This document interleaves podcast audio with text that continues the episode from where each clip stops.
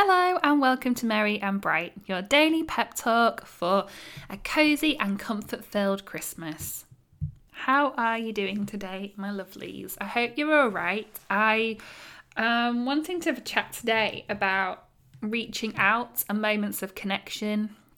Something I'll talk about again in a couple of days in a like a slightly different like, angle, but I mean, this is one of the ways that I am reaching out this Christmas, um, and I get some lovely messages back from you. So thank you very much. Best place to find me is on Instagram. I'm at un- Rosalind underscore Oxer, and something I've I've seen quite a few times since uh, March sort of time when people have been discussing how they're finding things is whether they're introverted or extroverted and what a difference that has made either way. And I think in the beginning there was quite a lot of humour around how this year was really working out well for introverts because I'm introverted, by the way, and I would say that some of it's very true. You know, I'm definitely somebody who can be quite happy when plans get cancelled. I'm very happy to be in my pajamas at home, you know, taking it steady, you know, time to myself, all of that. I'm I'm probably like a real classic introvert. And I know extroverts were finding it hard in the beginning, particularly um, that kind of shut down, two weeks, no plans, you know, that we were dealing with back at the beginning of lockdown. I do think it really matters. And I think a lot of the humour has kind of disappeared from it, even as an introvert. I definitely reached the point many times of, oh my God, I can't do this anymore. Um, even though we're not in lockdown, here and you know we haven't had sort of such full-on restrictions as in other places lately. Um, it's still a tricky one because there's comfort levels involved aren't there? You, just because you can do things doesn't mean that you necessarily feel comfortable doing it. Plus my natural introvert nature plays into it as well. Um, so when it comes to reaching out i think that you know, whether you're introverted or extroverted is one of the things that plays a role in how you can get the connection that ultimately you're craving. I do think it's worth checking in with yourself, as usual, as I always say, um, and trying to work out what it is that you are craving. Is that more social time, more support and reassurance from people? That sort of deeper connection that goes beyond the conversations that it's easy to have. How are you? I'm fine. You know, this is rubbish, isn't it? Oh, yeah, it's, but it'll be over soon. The vaccine's coming. Because all of that's true. And I'd be the first to hold up my hands and say, Yeah, I am fine. We're fine. We're doing all right. We're very lucky in the scheme of things. But, and I'll talk a bit more tomorrow about being honest, um, that vulnerability and that honest conversation is really important because it's far deeper than that. This year we've been having has gone has gone really deep and has caused some some deep issues for us all. Whether it's um, money worries, really missing people, and you know relationships not being what they can be, or issues with our mental health. It's been a tough time, and I think that like I say, I'll talk more tomorrow about how important it is to be honest and have deeper conversations.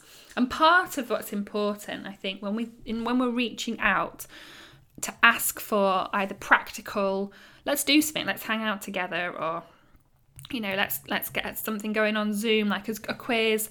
Um, let's chat more often. I need that support. It's part of that is reaching out to the right person, like being honest with people requires that you have the kind of relationship where you can be vulnerable and reach out, because that's part of what reaching out is vulnerability of saying, I need this from you, can you help me? And we have to pick the right person. I think we've all got people in our lives who are well meaning and are lovely people in lots of ways, but they're not the person you go to when you need help and support.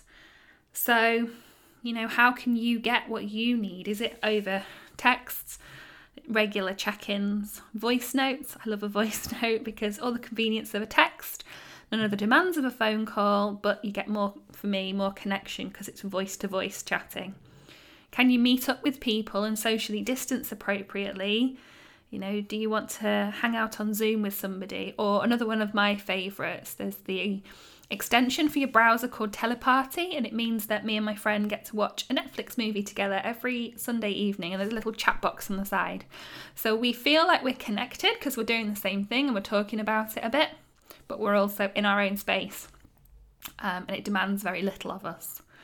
So, I also wanted to mention checking in with those around you, our loved ones, reach out to them, check in and ask questions, hold space for an honest answer. And like I said, you know, how are you? I'm fine. Go deeper. You know, if someone says that and they don't seem it, and you love that person and you want them to be genuinely fine, have the confidence to say from a caring place, Are you sure you don't really seem it? And that's understandable.